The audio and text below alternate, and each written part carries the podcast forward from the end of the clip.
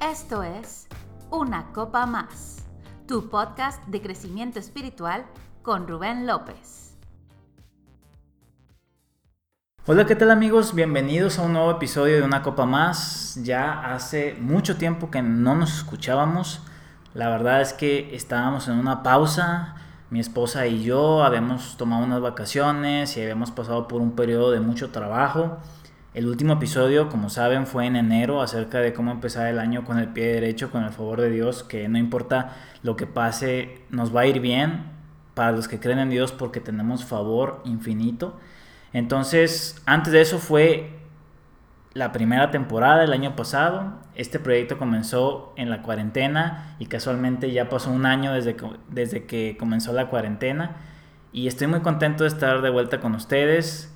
La verdad es que este proyecto es algo muy especial para mí. Me apasiona mucho enseñar, me apasiona mucho platicar acerca de Dios, acerca de crecer espiritualmente. Y en estos nuevos episodios vamos a comenzar con una serie. Eh, no sé qué nombre ponerle, de hecho todavía no sé literal. Entonces cuando termine de grabar voy a seguir pensando. Pero esta serie se trata de conocer a Jesús, de conocer más profundo a Jesús, eh, qué es lo que él siente, qué es lo que él cree, qué es lo que le emociona, qué es lo que le disgusta, qué pasa por su mente y en qué nos vamos a basar. Nos vamos a basar en la Biblia, nos vamos a basar en los evangelios porque describen detalladamente la vida de Jesús y a lo mejor tú dices, bueno, pues es que ya sé, ya he leído los evangelios, ya he escuchado las palabras de Jesús en una prédica, ya lo he leído yo mismo, no sé. Y sí, yo creo que si tú tienes algo de tiempo siendo cristiano, pues puedes decir que ya sabes de lo que estamos hablando. Pero déjame te digo algo. El decir yo ya sé, yo ya lo he escuchado, eso ya me lo sé, eso es básico, eso es como de cristianismo de primer semestre, yo ya voy en quinto semestre, puedo decirlo de una forma. Eso es peligroso. Y lo platicaba con un amigo recientemente en un café que nos estábamos tomando, porque sí es bueno en, algún punto reconocer que sabemos, claro que sí, pero la mentalidad de decir, yo ya sé, no voy a escuchar porque yo ya sé, es peligroso porque la verdad es que quien dice que sabe, realmente no sabe todo lo que pudiera saber. Y no sé si eso suena un poco revuelto, pero en otras palabras es, siempre podemos aprender más. Y sobre todo del amado a nuestra alma de Jesús, que Él es infinito, que no hay un fondo para conocerlo. Es como un océano, una profundidad insondable y nunca vamos a terminar de conocerlo. De hecho, en esta vida y en la siguiente vamos a estar constantemente mirándolo constantemente en una relación en la que vamos a descubrir cada día, cada momento algo nuevo de él, algo que no sabíamos. Entonces, por eso es que quise empezar esta segunda temporada con esta serie. Y específicamente nos vamos a enfocar en las parábolas. ¿Por qué? Porque la mayoría de las palabras de, de Jesús que vemos en la escritura, en la Biblia, fueron en forma de parábola. Entonces vamos a comenzar con esta serie. Eh, te aseguro, te aseguro que vas a escuchar algunas cosas que no habías escuchado antes. Si ya tomaste esta clase conmigo, porque déjame te digo que yo en la iglesia doy esta clase a ciertos alumnos, ciertos jóvenes y también personas de todas las edades han tomado esta clase conmigo. A lo mejor si tú ya la tomaste, bueno, ahí sí puedes decir, bueno, ya, ya he escuchado este tema, pero como quiera vamos a buscar darle frescura, si tú ya has escuchado este tema eh, de mi clase, y si no lo has escuchado nunca, te aseguro que vas a aprender, vas a aprender algo nuevo. ¿Por qué te lo aseguro? Porque vamos a ver la vida de Jesús desde otra perspectiva.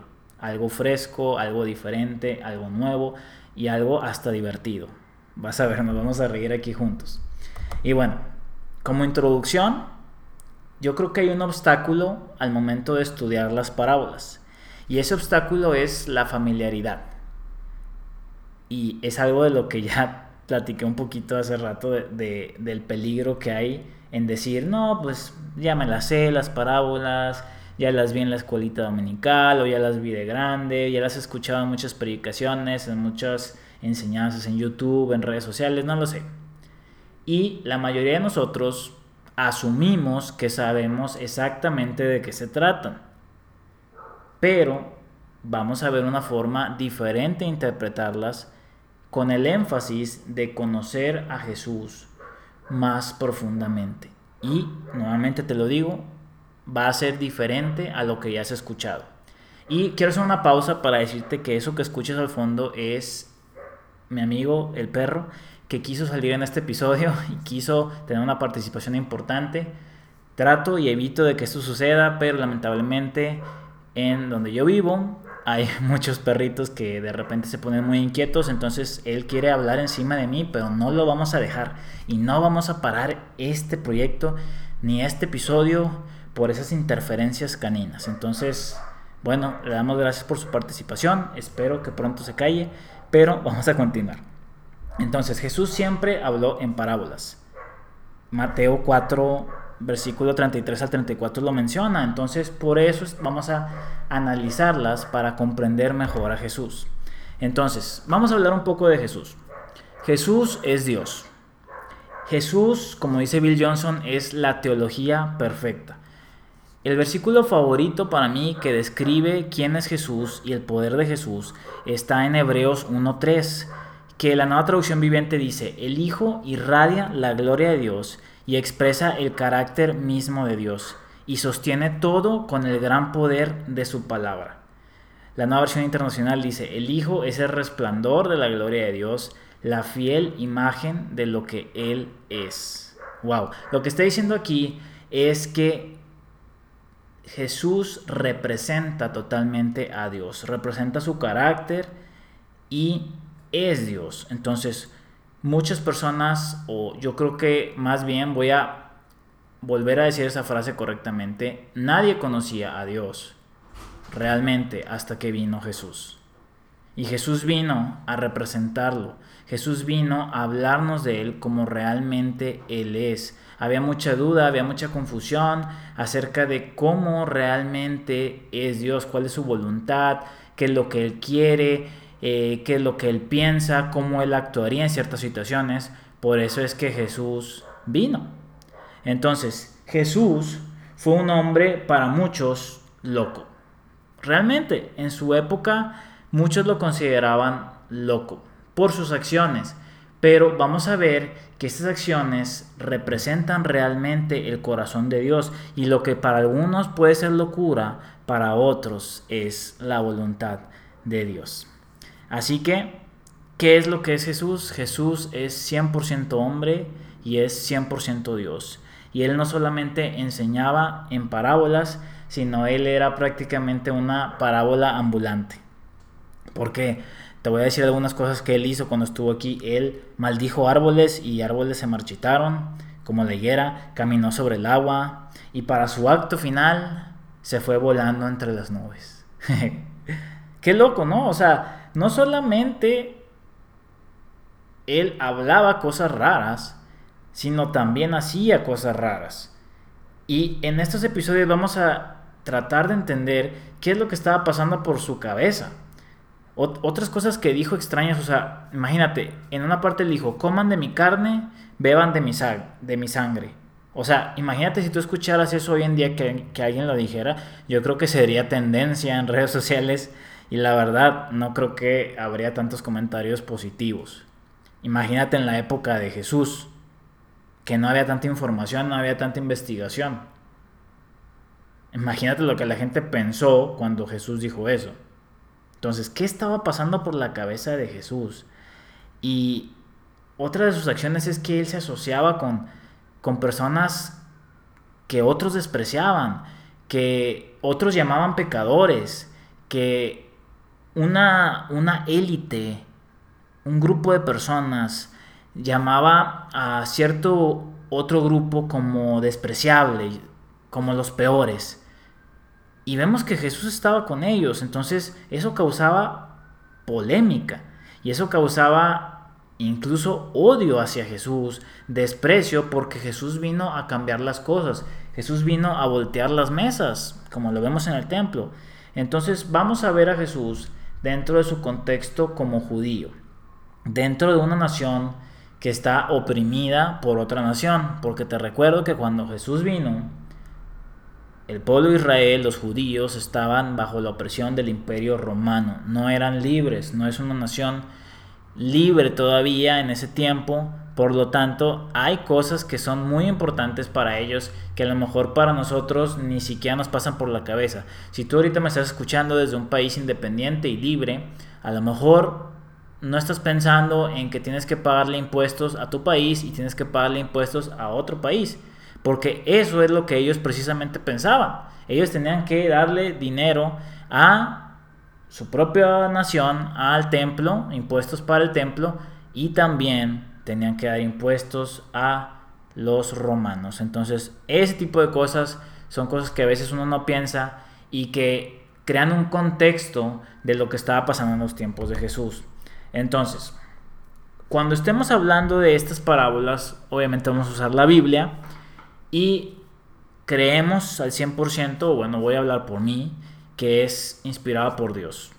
Y la clave para poder descifrar todo lo que vamos a estar leyendo y todo lo que vamos a estar hablando es a través de Jesús. En Juan 5:39 Jesús dijo, escudriñar las escrituras porque a vosotros os parece que en ellas tenéis la vida eterna y ellas son las que dan testimonio de mí. ¿Qué es lo que está diciendo aquí? está diciendo que la Biblia habla acerca de quién? De Jesús. Y me gusta algo que dice el apóstol Pablo en 1 Corintios 2.2, cuando menciona, pues me propuse no saber entre vosotros cosa alguna, sino a Jesucristo y a este crucificado. ¿Qué es lo que estaba tratando de decir ahí Pablo? Que en algún momento de su vida, él decidió que el filtro los lentes con los cuales él iba a ver la vida, la escritura e interpretar las cosas a su alrededor, era a través de la vida de Jesús y de su sacrificio. El sacrificio de Jesús es el evento más importante para la humanidad. Es el cimiento que fundamenta el cristianismo y bajo esa mentalidad vamos a interpretar la escritura y vamos a interpretar estas parábolas. Entonces, tomando eso en cuenta, ya te puedes dar una idea de que algunas parábolas a lo mejor pueden tener otro significado y es lo que vamos a ver aquí. Entonces, hablando del contexto histórico, Jesús fue rechazado cuando él vino, o sea, él no fue bienvenido en la, en la mayoría de los círculos en los que él estuvo, a diferencia de la opinión popular que siempre lo pintan como amado y con los brazos abiertos y la gente cerca de él, sí había personas cerca de él, pero también había muchas personas que lo despreciaban. ¿Y por qué lo despreciaban? Porque los judíos pensaban que el Mesías debía de verse de otra manera. Los judíos pensaban, así no puede ser Dios, él debe estar mal. Ellos querían un militar que fuese a provocar justicia, ¿Por qué? Porque esa era su cosmovisión, ese era su contexto. Nuevamente ellos estaban oprimidos por el gobierno y para ellos la única forma de ver un Mesías era verlo como un emperador, porque ellos tenían ese contexto. Entonces ellos pensaban que la manera de ejercer poder de Jesús era mediante violencia, era mediante opresión. Pero cuando Jesús vino, fue muy diferente su forma de expresarse, fue muy diferente su forma de actuar y fue muy diferente su forma de ejercer poder. Imagínate, el mayor poder del mundo expresado en alguien indefenso, inocente, que fue caminando al matadero para morir por un crimen que no cometió.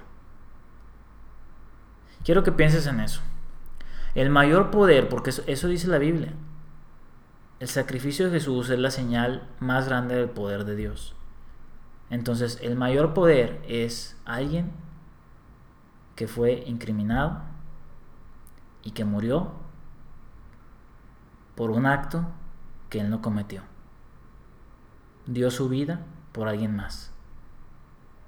para los judíos esto no cuadraba. Los judíos querían que llegara Jesús en un corcel y que llegara con su ejército a conquistar y a, matar y a, a traer su gobierno de esa forma, vengando la violencia que ellos habían sufrido. Pero al contrario, él llega en un pollino, en un burrito. Y no llega con un ejército, simplemente llega con las personas que lo aman, que han decidido seguirlo. Entonces, muy diferente la forma en la que ellos pensaban que debía de ser Jesús a la forma que realmente Jesús es. Y eso sigue pasando. A veces tenemos un contexto que nos impide ver las cosas de otra manera. Entonces yo creo que el principal requisito para entender la escritura y en este caso las parábolas es tener la mente abierta con la ayuda del Espíritu Santo que vive en nosotros, decir, Dios, Papá, Jesús, Espíritu, estoy dispuesto, estoy abierto en mi corazón y aunque yo conozco cosas de ti, aunque yo tengo una idea clara de ti, sé que todavía puedo aprender más de ti. Y no quiero que lo que sé de ti sea un impedimento para lo que aún no conozco de ti. Y lo voy a volver a decir. No quiero que lo que sé de ti, lo que creo saber de ti, sea un impedimento para seguir conociéndote, para conocer lo que aún no sé de ti y que a lo mejor lo nuevo reemplace en cierta forma lo viejo. Por lo tanto, yo te voy a pedir esto. Yo te voy a pedir que cuando tú estudies la escritura, en este caso vamos a ver las parábolas, pero esto es en general, decide ceder a tu conocimiento para recibir lo que Dios tiene para ti. Así que volviendo a las parábolas, ¿de qué hablan? Si pudiera decir un solo tema sería el reino de Dios.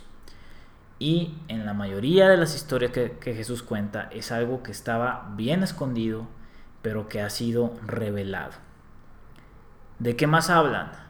De que es imposible que tú y yo nos salvemos por esfuerzo propio. Es imposible. Necesitamos a alguien que nos salve. Y vamos a hablar mucho de eso en diferentes contextos. Ya que por más que tú pienses que buenas acciones van a hacer que tú te salves, déjame decirte que es imposible. Pero no me voy a meter mucho en ese tema todavía, vamos a verlo después. Y yo te puedo decir que hay un mensaje oculto en cada parábola. Por ejemplo, la parábola del hijo pródigo no se trata simplemente de los vicios de un joven, sino se trata del carácter de un padre, del perdón de un padre. O los obreros de la viña no son los personajes principales, sino el jefe, que les da la misma paga a todos, aunque algunos trabajaron más y otros trabajaron poco. Entonces hay un mensaje oculto y la verdad Jesús como nuestro maestro tiene mucho que enseñarnos. Y en estos episodios que vamos a ver, yo deseo y oro a Dios nuestro Padre que Él hable a través de mí, y que no sea yo quien te convenza, porque realmente eso es imposible. Espíritu Santo es quien te convence. Y si vemos algo que puede ser retador para ti, que puede ser diferente, que pueda a lo mejor sacudir lo que tú habías construido en tu vida, no quiero hacerlo simplemente por mí, sino quiero que sea Dios a través de mí. Ese realmente es mi deseo. Entonces, quiero continuar hablando de Jesús en esa introducción y quiero recalcar que Él fue y es humano. Él vino, se hizo hombre, se hizo carne, este hecho se llama la encarnación y vamos a hablar más en estos términos en los siguientes episodios porque es importante resumirlo en esa forma. Él aprendió su propósito como todos nosotros, se desarrolló como ser humano al igual que nosotros Y para verlo de otra forma, yo quiero preguntarte algo, y esto lo aprendí de uno de mis mentores que se llama Henrik Anderson, y si está escuchando le mando un caluroso saludo. ¿Tú sabes cuál es la primera palabra que Jesús dijo? Piénsalo. De lo que tú te acuerdas, ¿cuál fue la primera palabra que Jesús dijo?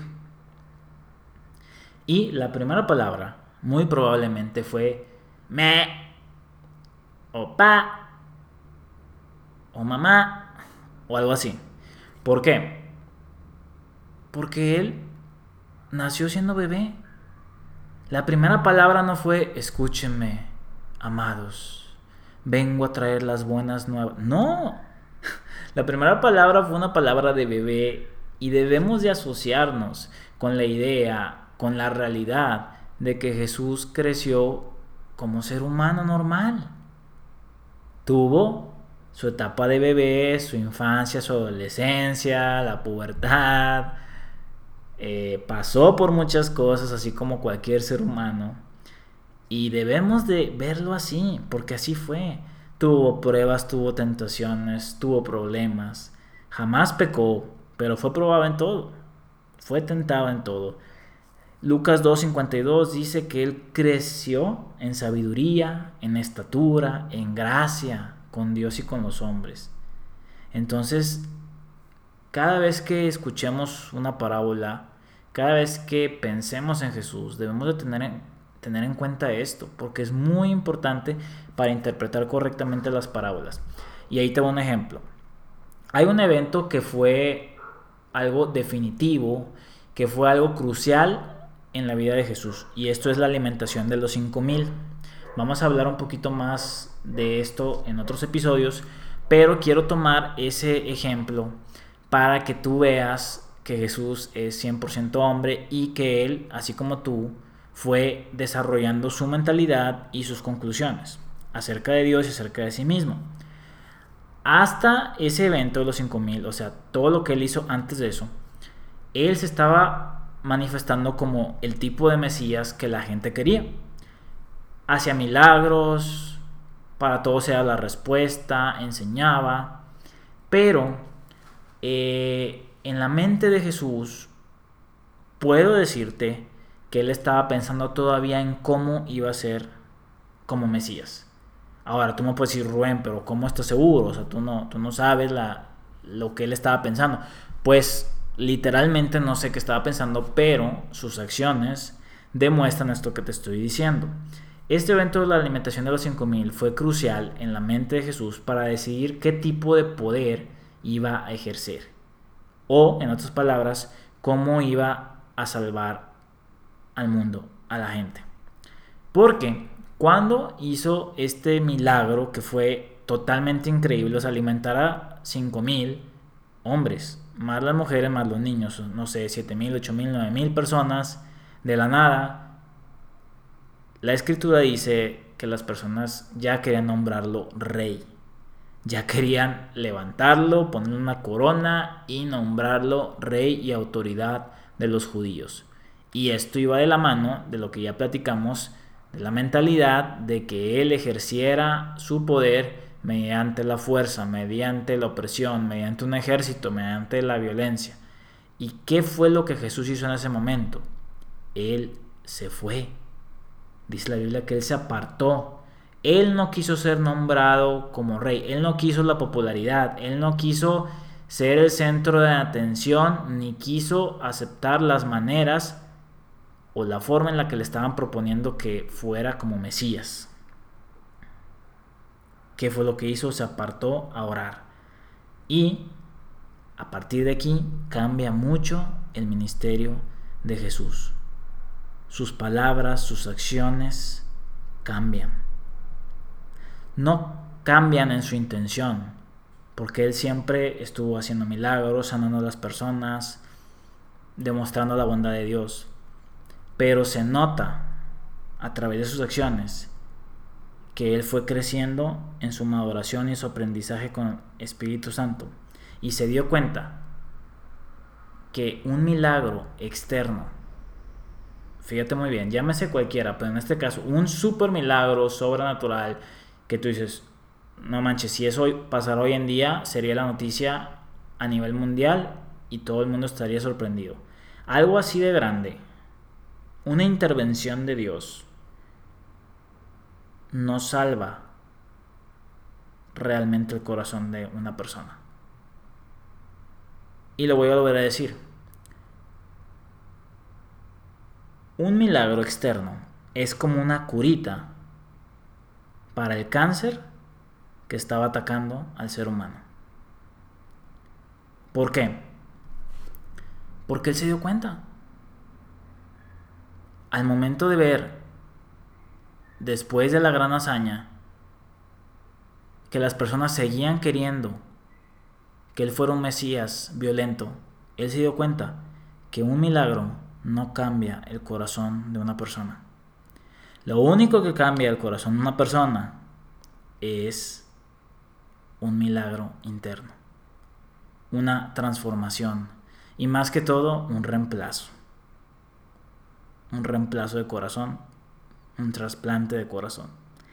Y él se dio cuenta que si necesitaba realmente salvar al mundo, era desde adentro hacia afuera, por medio de algo más profundo y misterioso que es su propia muerte. Él se dio cuenta que los milagros externos no cambian la mentalidad de las personas,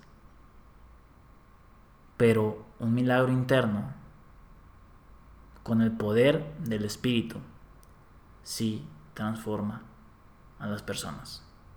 Entonces quiero que pienses en eso. Porque Jesús como hombre pensaba, concluía, actuaba. Y él fue creciendo. Y dentro de ese crecimiento, dentro de ese pensamiento y mentalidad, es donde nosotros vamos a estar. Y vamos a estar analizándolo, vamos a estar comentándolo, vamos a estar creciendo juntos y aprendiendo acerca de eso. Y yo quiero terminar este primer episodio de la serie diciéndote que las palabras de Jesús pueden ser debatidas. Lo que estás a punto de escuchar en esos próximos episodios, tú lo puedes debatir. Tú, yo ya te dije que a través del Espíritu Santo tú interpretes si esto es verdad o no. Pero más allá de eso, tú puedes todavía decir, no lo creo.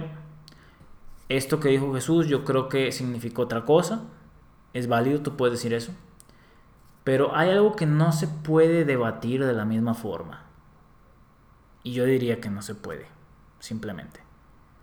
Y es su vida, sus acciones. Porque la vida de Jesús es la más grande parábola. Todo su ministerio culmina en su muerte y en su resurrección. Y ese es el más grande milagro. Esa es la más grande señal Primera de Corintios capítulo 1 versículo 22 al 24 dice, porque los judíos piden señales y los griegos buscan sabiduría, pero nosotros predicamos a Cristo crucificado. Para los judíos ciertamente tropezadero, para los gentiles locura, mas para los llamados, así judíos como griegos, Cristo poder de Dios y sabiduría de Dios. Wow. Todas las parábolas se resumen en Jesús dando su vida por nosotros. Esa es el más grande mensaje. Tus palabras pueden decir muchas cosas. Y en el caso de Jesús, cosas muy importantes. Pero tus acciones es lo que realmente va a impactar la vida de las personas. Y eso es lo que vamos a meditar en esos episodios. Vamos a dejar que profundice en nuestro espíritu, en nuestro corazón. Y vamos a recordar y masticar el hecho de que su vida, su muerte, su resurrección, su ascensión indican que nada puede salvar al mundo más que Él mismo. Y ya lo hizo, ya lo salvó. Su salvación está en el misterio de aquel Mesías, de nuestro Mesías, de nuestro Rey, quien muere, resucita y después aparentemente desaparece físicamente, asciende y nos pide que confiemos en que en Él ya tenemos el reino, ya tenemos la salvación. Y eso es lo más importante del reino, que ya lo tenemos, que está a la mano, como Él dijo, que lo podemos tomar. Entonces, de eso vamos a hablar en sus episodios. Espero que te haya gustado esta introducción. Yo estoy accesible para escucharte. Escríbeme, mándame un mensaje. Mis redes sociales son Rubén López Castillo. Me encantó estar contigo. Espero que esto te haya gustado, te haya servido. Todo esto es para seguir creciendo espiritualmente. Y bueno, nos vemos en el próximo episodio. Cuídate mucho.